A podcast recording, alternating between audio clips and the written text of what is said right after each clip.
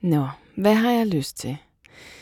Pizza, nej. Burger, nej. Sandwich, nej. Mm, nudler måske. Uh, der er faktisk tilbud fra den her restaurant. Det koster kun 15 kroner at bringe ud. Så skal jeg have nudler, tror jeg. Nudler med kylling. Bestiller her. Drikkepenge. Det er nok en meget god idé.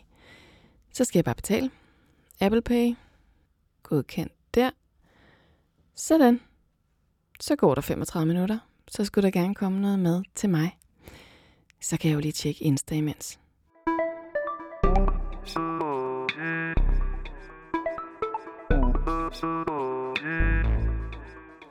Tidligere betød bestilling af takeout, at jeg skulle ned ad trappen, op på cyklen, hen til restauranten, måske vente lidt på, at min ordre blev færdig, og så retur.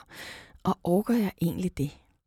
Nu findes alt det lækre mad tilgængeligt lige for mine fingerspidser, ligesom bestilling af dagligvarer, rengøring og meget mere. Det er nærmest magisk. Jeg guides nemt igennem appen, betaler med ansigtsgenkendelse, og maden dukker op uden for min dør. Udviklingen af gig-platforme, eller arbejdsplatforme på dansk, har strømlignet bestilling af opgaver, som for eksempel madudbringning, og har haft enorm betydning for rigtig mange menneskers arbejdsliv og vilkår verden over. En tredjedel af amerikanerne arbejder allerede for en digital platform. Og flere og flere af os danskere vil også have en app som chef, eller i hvert fald som koordinator i fremtiden. Det er uden tvivl let for os brugere. Men betaler platformsarbejderne prisen for min convenience?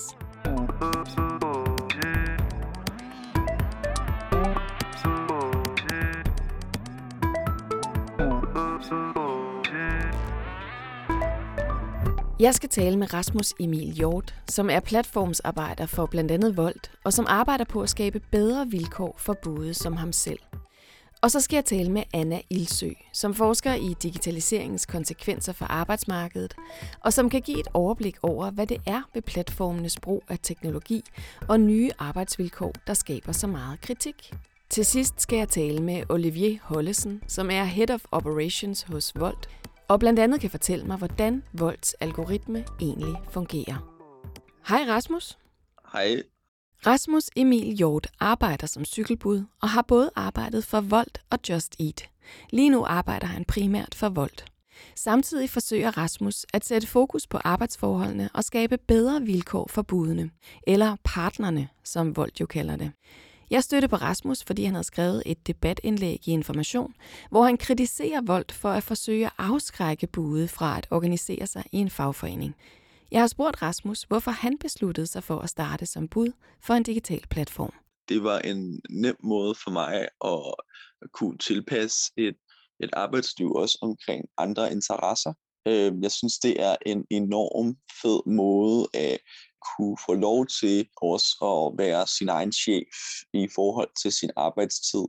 Jeg må sige, at jeg ikke synes helt så meget om det her med, at man nødvendigvis ligesom er ligesom forpligtet til et 8-4 arbejde. Så det der med, at man ligesom kan vælge fra eller til i forhold til vagter, øh, det synes jeg giver en enorm stor frihed, som et andet arbejde ikke gør. Der er også ligesom den der minimale kontakt, øh, som jo både er på godt og på ondt. Altså det her med, at jeg, jeg bliver ikke åndet i nakken øh, på samme måde, for eksempel også en, en chef, som kigger på din arbejdsindsats. Hvad skal der til for, at man, øh, man tjener gode penge? Der er ligesom nogle, nogle, nogle ting, man lige skal finde ud af. Og det første er, det er jo sådan noget med, øh, hvornår er det, man skal være online, så at sige. Jeg er på sådan det store internethav, ligesom venter på, at der kommer en ordre, så står jeg så ligesom og er klar til at kunne modtage den her ordre, ved at jeg står ved sådan en af de her øh, hotspots. Der er det simpelthen med at finde ud af, hvornår er det, man kan tjene altså flest penge, og det er typisk altså på yderpunkterne af op til frokost eller aftensmadstid osv. osv. Men det skifter meget. Altså en gang imellem er der mange penge at lave, og en gang imellem er der ikke så mange penge at lave. Og det er jo ligesom den udfordring, man jo står med i sådan en form for, for løsarbejde. Ikke? Altså man er jo daglejer, så at sige, men du ved ikke, hvor meget du tjener i gennemsnit, fordi det skifter så meget. Ikke? Ja. Men er der ordre nok til alle, vil du sige? Nej, ikke nødvendigvis. Ikke længere. Altså man kan sige, i 2020 og 2021, i de perioder, hvor der har været nedlukning, der har der været ordre nok, kan man sige. Men, men nu, når vi for eksempel løber ind i sådan en sommersæson, hvor folk er udenfor, jamen altså, så falder naturligvis også ordrene. Og så er der jo også det kæmpemæssige problem, det er jo, at de har jo ikke lavet altså et stop med at øh, få flere partnere ombord betyder jo også, at der, er, vi, der kommer flere og flere ordre, som der ikke ligesom kan blive lige fordelt til os alle sammen. Og det betyder også, at øh, jeg kunne for eksempel for 5-6 måneder siden bare være logget ind sådan en normal mandag klokken 2, øh, og med sikkerhed i hvert fald få sådan noget 3-4 ordre, og det er ikke det samme tilfælde nu. Hvordan mærker man den her konkurrence? Betyder det, at man skal være enormt hurtig til at tage en ordre, for eksempel? Altså det er sådan, at din ordre, den kommer på telefonen, og så er den til dig til at starte med. Så får du sådan nogle sekunder til ligesom at reagere, når Rasmus, du har fået den her ordre. Øh, og så kan du så vælge at enten at sige ja eller nej. Man skal være hurtig i forhold til det, fordi altså, ofte så kan det også være sådan noget med, at du skal stoppe i trafikken, fordi du bevæger dig også, og så lige pludselig så kommer der sådan en ding-ding-lyd, ikke? Okay, så man skal virkelig, altså man skal reagere på det der ding, den, den app, den siger, nu er der en ordre til dig, ellers så ryger den videre. Ja, Hvem kommunikerer man med? Altså hvis man har spørgsmål, som du beskriver, eller noget, der ikke kan løses i appen, ved du, hvem det er, der er på den anden side? Jamen altså, da jeg startede på at skulle anvende øh, vold som platform, der må jeg sige, at den her situation med, at man ikke har sådan en direkte kontaktflade, den gør det sværere for, for mig, når der simpelthen opstår nogle problemer, hvor at det vil være nemmere for mig, i stedet for at skulle skrive sådan en chatbesked, så vil jeg så kunne ringe og så sige, når man, altså der foregår det her, det her, hvad skal jeg gøre, i stedet for de sådan, jamen, altså det bliver du selv nødt til at finde ud af, ikke? Man ved ikke, om de overhovedet er på samme kontor. Du kan få fem forskellige instrukser af nogle af de der øh, det folk, der arbejder der. De kan godt tage kontakt til dig og så skrive til dig og sådan noget. En gang imellem, så formår de faktisk egentlig også at ringe, ikke? Øh, men det er kun, hvis det er sådan, at de har lyst til at ringe. Altså det er sådan noget med, hvis du lige pludselig kommer til at forsvinde fra, fra appen, hvis der er problemer med den, ikke? Altså du er i gang med en ordre, så spørger de, hvor fanden er du henne? Men du kan ikke ringe tilbage til dem. Det er sådan lidt sådan, det, den relation er. Ved du, hvordan du bliver vurderet som bud fra platformens side? Det er jo et omdiskuteret emne, fordi at vold vil øh, jo sige, at vi ikke bliver vurderet i forhold til, om hvorvidt vi er gode eller dårlige bud, fordi de mener, at algoritmen ligesom tilfældigt ud, altså udleverer opgaver.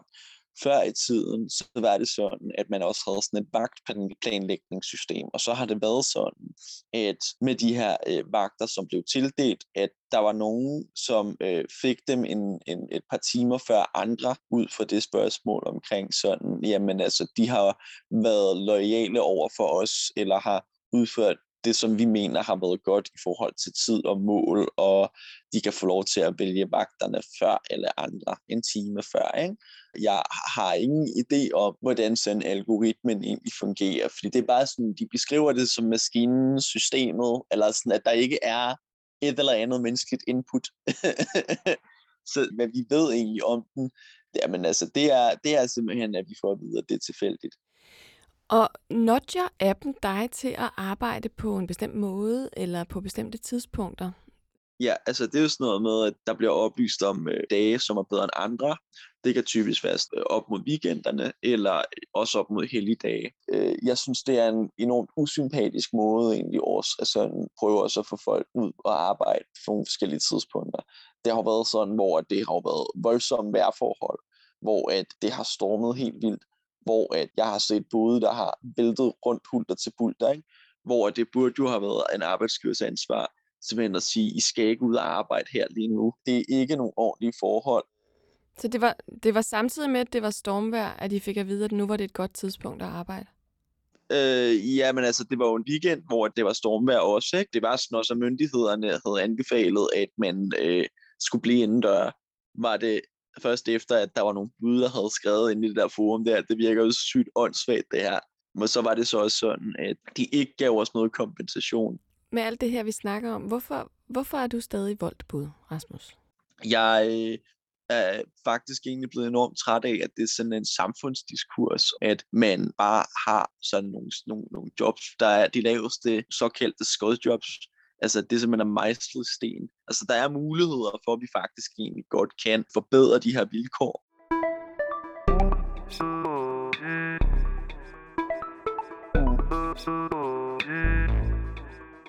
Hej Anna. Hej. Anna Ilsø er lektor ved Forskningscenter for Arbejdsmarkeds- og Organisationsstudier og leder en række forskningsprojekter, der undersøger digitaliseringskonsekvenser for arbejdsmarkedet. Anna er helt klart den rigtige at tale med om gigwork. Hun er snart aktuel med bogen Digitale arbejdsmarkeder fra jobs til opgaver. Den kommer til august. Gigwork, platformsarbejde, der er mange begreber i spil, så vi starter lige med en afklaring. Platformsarbejde er at tjene penge via hjemmesider eller apps ved at sælge arbejdsopgaver. Det er ofte små opgaver i den fysiske verden, som kan løses som ufaglært arbejde. Jeg spurgte Anna, hvilken rolle teknologien spiller i indførelsen og udbredelsen af arbejdsplatforme.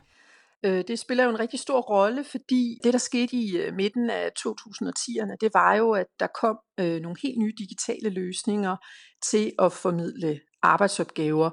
Og den, det helt store, velkendte eksempel er jo selvfølgelig Uber, der kom øh, til Danmark i 2014 øh, og forlod Danmark igen i 2017. Men der findes jo også en lang række andre eksempler, og især også nordisk eget platforme, som jo stadigvæk er her. Øh, og det, der er det helt specielle ved den her digitale formidling af arbejdet, det er jo for det første, at det er opgaver, det er ikke jobs. Det er afgrænsede opgaver. Og så er det jo, at de i langt de fleste tilfælde er formidlet til nogen, der er på selvstændige vilkår, ikke som lønmodtager. Altså de er ikke ansat på platformen. Øhm, hvilken betydning har det, at det er så nemt og friktionsfrit for brugeren? Jamen det har rigtig stor betydning. Det har øh, for det første den betydning, at du kan meget, meget, meget hurtigt komme i gang.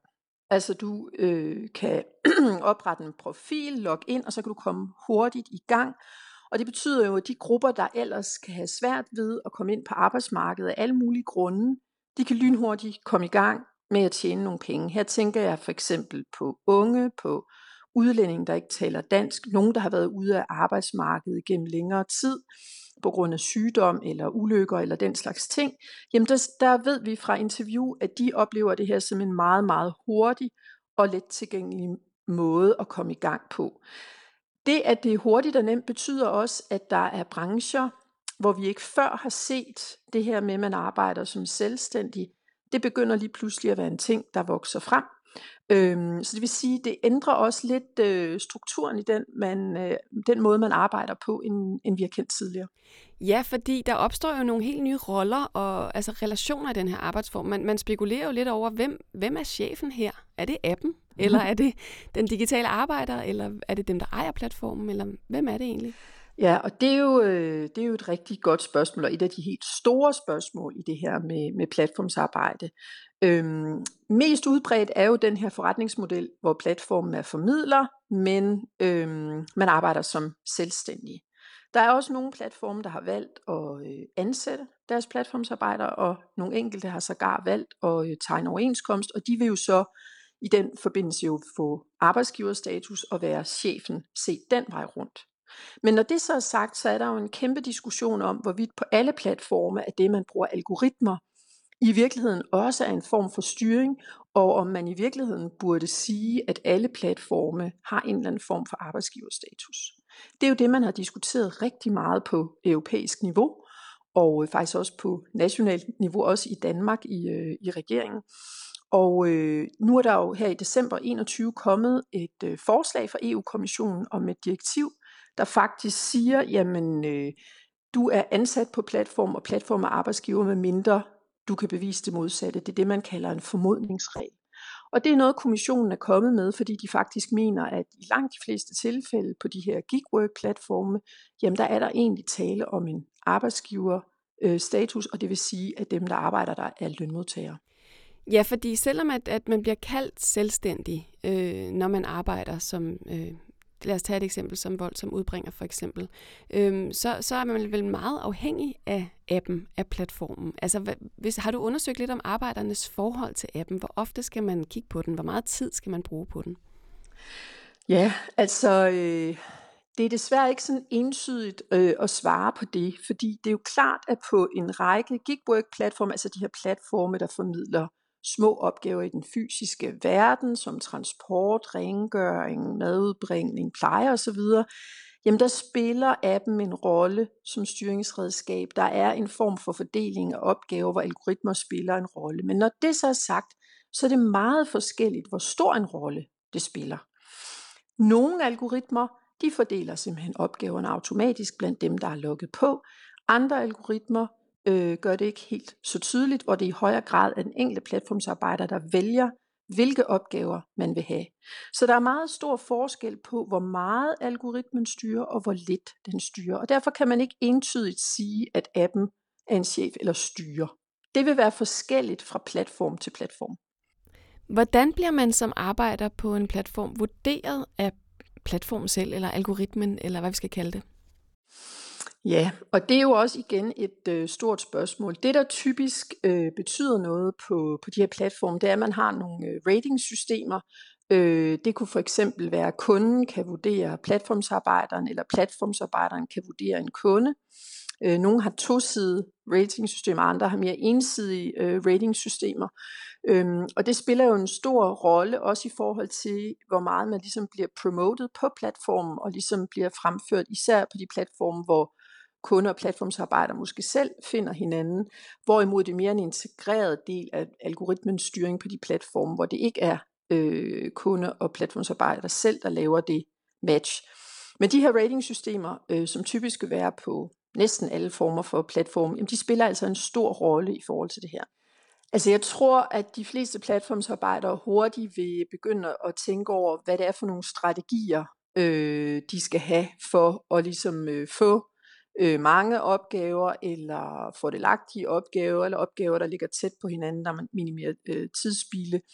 Jeg ved, at der har været studier for eksempel af Uber-chauffører, som fandt ud af at køre skiftevis hurtigt og langsomt i forhold til at optimere øh, også nogle af de vurderingssystemer, der lå i Ubers algoritmer osv.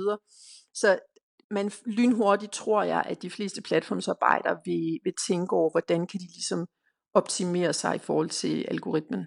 Jeg tænker bare, at nu er det ligesom nogle, nogle jobs, som på en eller anden måde bliver solgt på, at de er ekstremt fleksible. Men måske er der også noget her, som, øh, som er lidt sværere at gennemskue, eller som man i hvert fald skal bruge tid på helt selv at finde ud af. Ja, altså først så vil jeg sige, at der er jo flere forskellige former for fleksibilitet i spil. Når det handler om det her med algoritmen, øh, fordeling af opgaver, ratings osv., så vil jeg sige, at det er rigtigt, at der er jo en kæmpe diskussion af, at der er en black box her, hvor, hvor platformsarbejderen nok ved mindre end platformen, og det er jo også en del af det store direktiv EU, øh, direktivforslag EU er kommet med, det er netop, at der skal være mere gennemsigtighed i forhold til de her algoritmer, også for, for platformsarbejderen.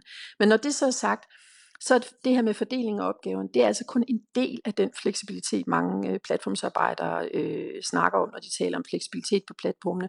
Det, der er helt afgørende for platformsarbejderne, når man taler med dem, det er jo det her med at kunne bestemme, hvornår man vil arbejde. Altså det her med, øh, jeg melder mig aktiv på en platform, når jeg gerne vil arbejde, når det passer ind i mit liv i øvrigt. Øh, det er jo meget anderledes end et lønmodtagerjob. Og den fleksibilitet, det er jo noget af det, der går meget på tværs af alle typer platforme, og noget af platformsarbejderne sætter øh, utrolig stor pris på. Øhm, så der er altså flere former for fleksibilitet i spil. Altså et af det her med, hvilke opgaver man får, hvor de er osv., men altså også, hvornår man arbejder, hvornår er man aktiv, hvornår tjener man sine penge, så det kan passe ind i ens liv i øvrigt. Hvor står man egentlig som platformsarbejder, for eksempel i forhold til overvågning og ret til data og den slags?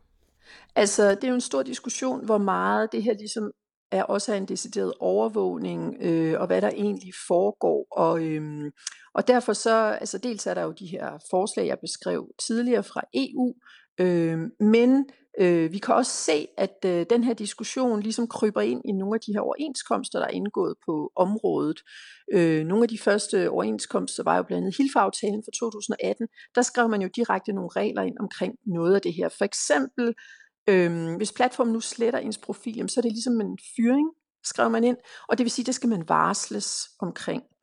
Øhm, der er også nogle regler omkring, hvis der er nogen, der skriver noget grimt om en, som er ubegrundet øh, på ens profil, altså en kunde, der giver en tilbagemelding, øh, der er ubegrundet, meget grim, eller med et grimt sprog, jamen så har man også ret til at få det fjernet som platformsarbejder. Og det er jo nogle af de der tidlige tegn på, at øh, de platforme, der arbejder på at lave løsninger øh, på nogle af de udfordringer, der er i platformsøkonomien, de reflekterer faktisk også over nogle af de her problemstillinger omkring overvågning, omkring algoritmer, omkring at øh, det måske der er et højere informationsniveau for platformen end for, for platformsarbejderne.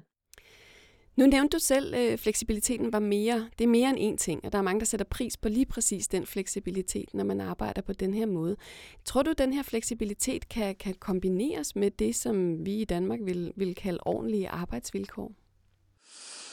Ja, altså øh, vi kan jo se, der er forskellige trends i forhold til at lave nogle kompromiser omkring den her fleksibilitet og nogle forskellige former øh, for sikkerheder, som er et ønske, både for platformsarbejdere, men også fra, for virksomhederne selv.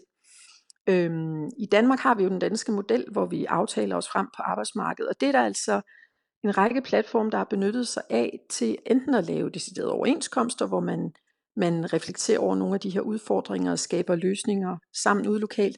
Eller også sådan måske mere noget, noget samarbejde med forskellige organisationer i Danmark omkring rådgivning, omkring forsikringer, øh, kontrakter osv. Så det er der faktisk en række platforme, der gør, og de laver nogle ret forskellige løsninger på det her. Jeg tænker, at teknologien måske også kan tilbyde nogle andre øh, virksomhedsmodeller. Altså lige nu ser det meget ens ud, de her forretningsmodeller, der bliver brugt på de her platforme, så vidt jeg ved. Men, men kunne man tænke nogle andre løsninger, altså hvor man for eksempel deler ejerskab med, med dem, der arbejder for platformen? Ja, altså det har vi i hvert fald især set eksempler på i udlandet. Der har jo været det her kooperativ i Belgien, der hed Smart, hvor man ligesom var øh, en form for kooperativ af platformsarbejdere. Vi ser også eksempler fra USA, især New York, hvor vi har øh, platformkooperativer. Øhm, jeg tror en af grundene til, at vi ikke har set så mange eksempler på det i Danmark endnu, er, at der har været, den, øh, der har været dialog fra starten af med fagbevægelsen og mange af de her platforme, især de nordiske eget, og så er man ligesom gået den vej, der hedder den danske model, nemlig med at prøve at forhandle nogle aftaler og lave andre samarbejdsrelationer. Øhm, og derfor har man ikke øh, gået kooperativ vejen, men det kunne man også sagtens forestille sig. Hvis nu man ikke er så heldig som mig, at jeg sidder og taler med dig, som gør mig meget klogere, er det så ikke ret svært? Altså jeg tænker, at det er svært som bruger, hvis jeg er interesseret i at købe øhm, en, en service, men, men også er interesseret i dem, der arbejder for ordentlige forhold. Hvordan i alverden skal jeg så gennemskue det? Altså kan det, kan det være et parameter på en eller anden måde i fremtiden i konkurrence om kunderne, at man siger, hey, hos os der arbejder folk under ordentlige forhold? Altså de platforme, der har valgt at indgå overenskomst, de har tænkt det ret bevidst ind som en, øh, en markedsstrategi i forhold til at brande sig på, at de har ordnede vilkår. Det gælder både øh, blandet Hilfer, det gælder også øh, Just Eat, men det gælder også nogle af de platforme, der har lavet sådan nogle vikarmodeller, hvor man indirekte trækker på, øh, Øh, hvis, hvis kunden, for eksempel en stor virksomhed, i forvejen har overenskomst, jamen så skal de vikarer, man sender ud, faktisk lønnes på samme måde. Det gælder for andet, øh, det gælder blandt andet Mipløje og Chapper, der, der tænkte i de modeller. Øh, og det har helt klart været en markedsstrategi at kunne brande sig på. Vi har ordentlige vilkår, og så kan man tiltrække nogle helt andre typer af kunder. Og der tænker jeg ikke kun på ordnede vilkår i forhold til løn og arbejdsvilkår, men også i forhold til, at man så, hvis man får arbejdsgiverstatus, kan sige, at man automatisk indberetter til skat, og man faktisk, øh, der faktisk bliver betalt skat af det her platformsarbejder, fordi øh, stikprøveundersøgelser fra skat viser jo, at øh, mellem 95 og 99 procent af platformsarbejderne, der er selvstændige, ikke får betalt skat. Så det er også en ret væsentlig ting i forhold til at brande sig på, at man har ordentlige vilkår. Er der et reelt behov for gigwork, har jeg tænkt over? Altså om det løser virkelige problemer, eller om det mere opfinder nye, hvad kan man sige, områder, vi så køber ind i? Altså jeg tror, det der har drevet væksten i gigwork er flere ting. For det første så, øh, og det er måske noget, vi ikke har snakket så meget om, men det er faktisk drevet af, at vi ser en bredere trend, hvor både øh, ufaglærte, faglærte, højtuddannede og dem midt imellem ønsker mere og mere fleksibilitet i deres arbejdsliv. Øhm, på godt og ondt, men vi ser den her, øh, det her behov for mere og mere fleksibilitet og flere forskellige former for fleksibilitet. Så det er faktisk også drevet af dem, der søger arbejde i det her. Den anden side af den sag er, at vi ser nye brancher vokse frem, øh, som vi ikke har set før. For eksempel madudbringning, vareudbringning, som er vokset rigtig meget også i forlængelse af coronakrisen. Vi ser også, at, at nogle brancher transformerer sig, for eksempel rengøring i private hjem, der måske var et gråt marked tidligere, nu i stigende grad bliver et platformsmarked, øh, og måske på sigt også på den måde vil blive et hvidt marked, fordi det vil være platformen, der sørger for automatisk skattebetaling osv. Sådan, der er vi ikke endnu. Øh, for alle platformene, nogen har automatisk skattebetaling, nogen har ikke. Øh, men det er nogle af de ting, øh, vi, der også driver væksten i det her, altså at der ligesom opstår nye markeder eller nye måder at organisere markeder på. Hvis vi skal kigge lidt ind i fremtiden, øh, hvad er tendenserne så? Hvad tænker du, der kommer til at ske inden for digitalt platformsarbejde? Er det noget, vi kommer til at se meget mere af, for eksempel? Ja, altså hvis vi ser på øh, blandt andet her under coronakrisen, hvad det var, der voksede, øh, drevet af coronakrisen, men også har vokset sidenhen, så er det jo blandt andet madudbringningsområdet, hvor der jo er flere aktører, og alle de aktører, der er faktisk vokser, både under coronakrisen, efter coronakrisen. Et andet stort område, der er i vækst, det er de, der hedder freelance-platforme, der formidler øh, arbejdskraft, også via digitale arbejdsplatforme. Det er vokset under coronakrisen og efter coronakrisen. Det er som to af de øh, eksempler, hvor jeg kan se allertydeligst vækst. Men helt overordnet vil platforme, digitale arbejdsplatforme, også få konkurrence fra Big Tech, øh, som jo i stigende grad også tilbyder forskellige marketplaces, hvor, hvor der også formidles arbejde. Og så noget som øh, at øh, arbejde i Metaverse, vil også på et tidspunkt øh, blive noget, øh, man skal kigge ind i. Så man kan sige, et er, at vi vil se en vækst på nogle af de her digitale arbejdsplatforme, vi ser allerede nu, men vi vil også se en konkurrence fra Big Tech, der i også i stigende grad vil bevæge sig ind i øh, arbejdsmarkedet.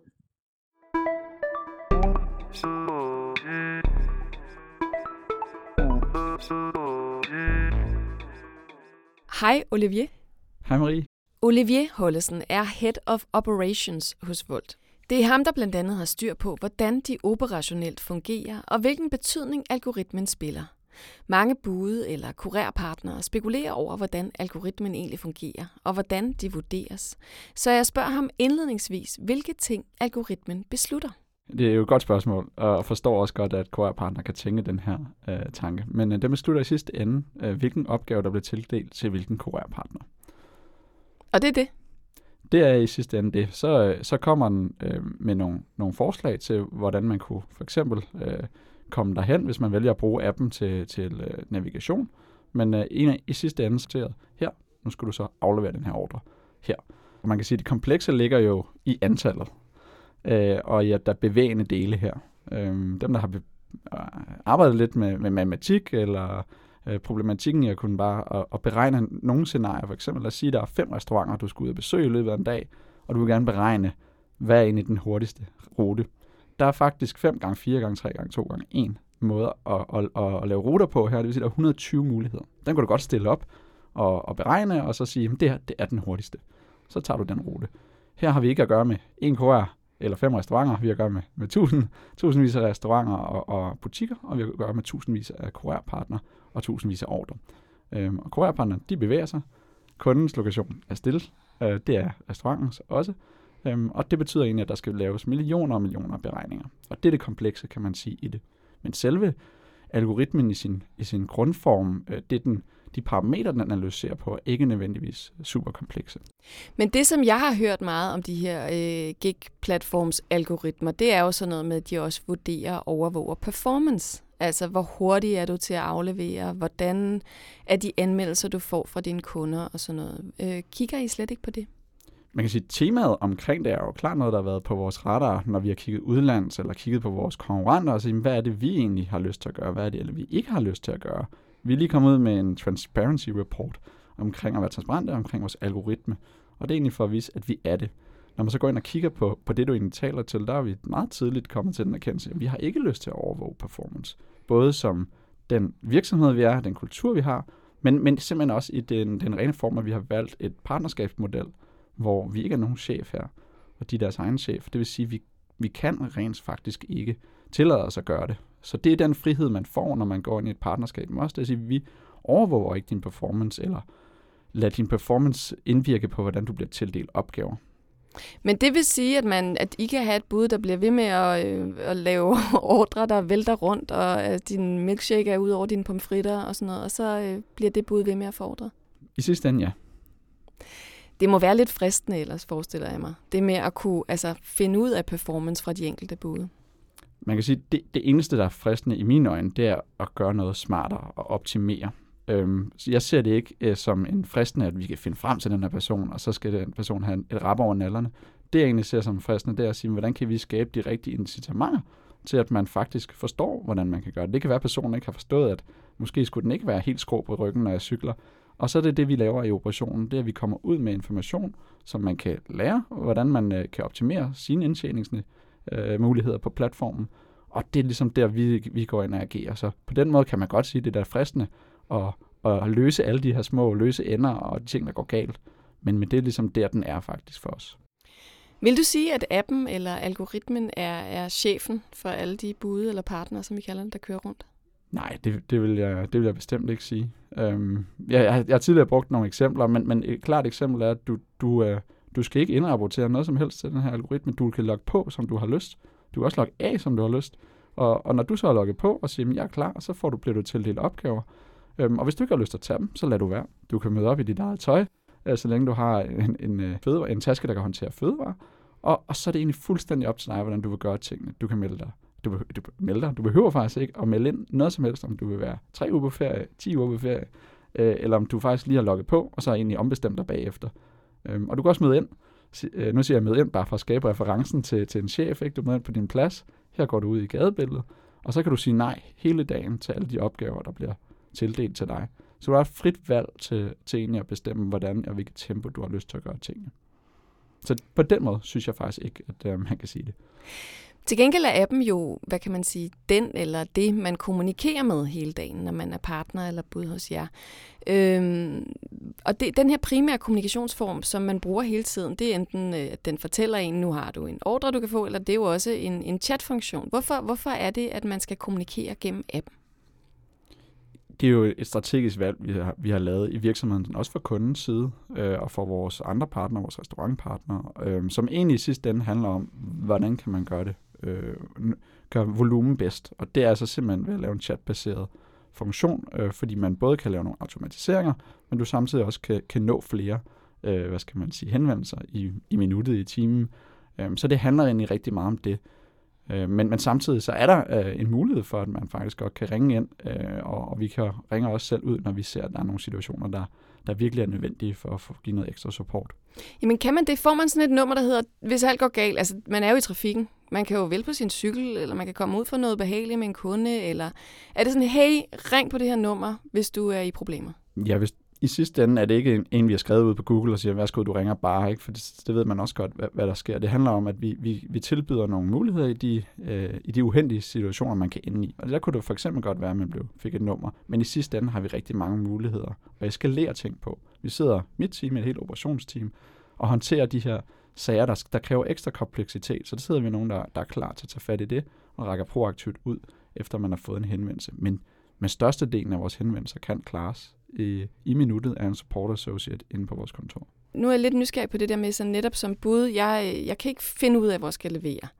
Jeg er faldet på min cykel og har forstået min ankel. Jeg mm. er blevet overfuset. Mm. Jeg vil gerne have fat i et menneske lige nu, fordi jeg er shaken up, og jeg synes, det er svært. Øhm, kan man så komme til at tale med et menneske?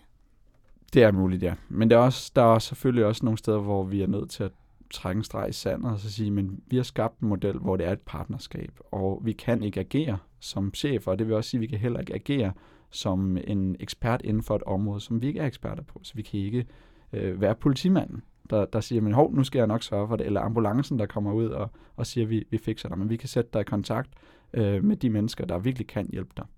Øhm, og, og det gør vi øh, rigtig ofte.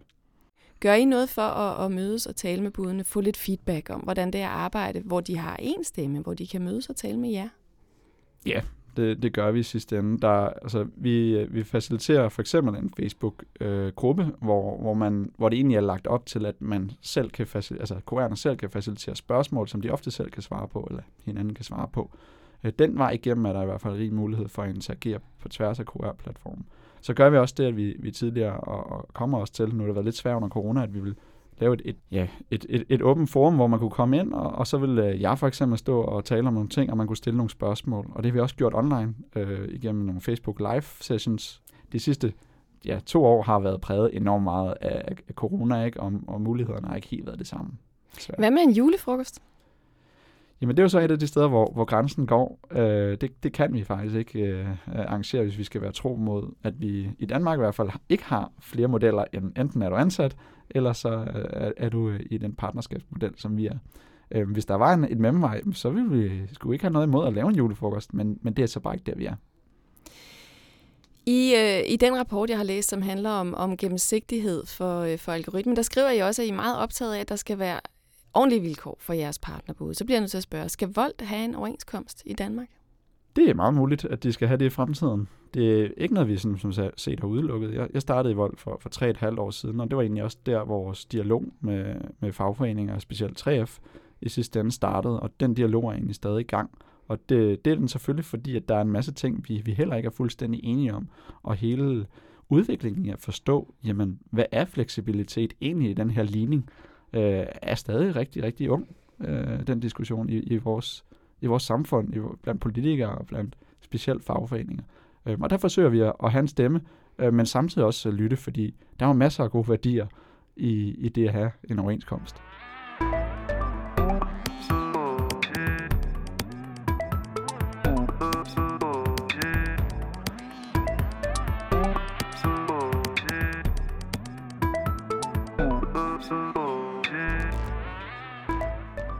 I en fremtid, hvor platformsarbejdets fleksibilitet tilvælges af flere og flere, fordi det får hverdagen til at glide lettere og mere friktionsløst, må arbejdsmarkedet altså tilpasse sig.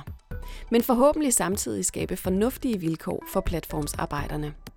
Det kunne jo være godt, hvis man som bruger lettere kunne finde ud af, om det er tjenester, man kan benytte med god samvittighed. Hej. Hej. Det må være tror jeg. Det er det. Tusind tak. God aften. Velkommen. Tak. Hej. Hej. Og nu vil jeg nyde mine voldt udbragte nudler. De skal jo ikke gå til spilde. Det var alt, hvad vi nåede i denne episode af Blinde Vinkler om arbejdsplatforme eller gigwork. Podcasten Blinde Vinkler er produceret af Ingeniørforeningen IDA og IT-branchen og udviklet i samarbejde med Tina Ryun Andersen og Rune Fik Hansen. Den er tilrettelagt, redigeret og beværtet af mig. Jeg hedder Marie Høst.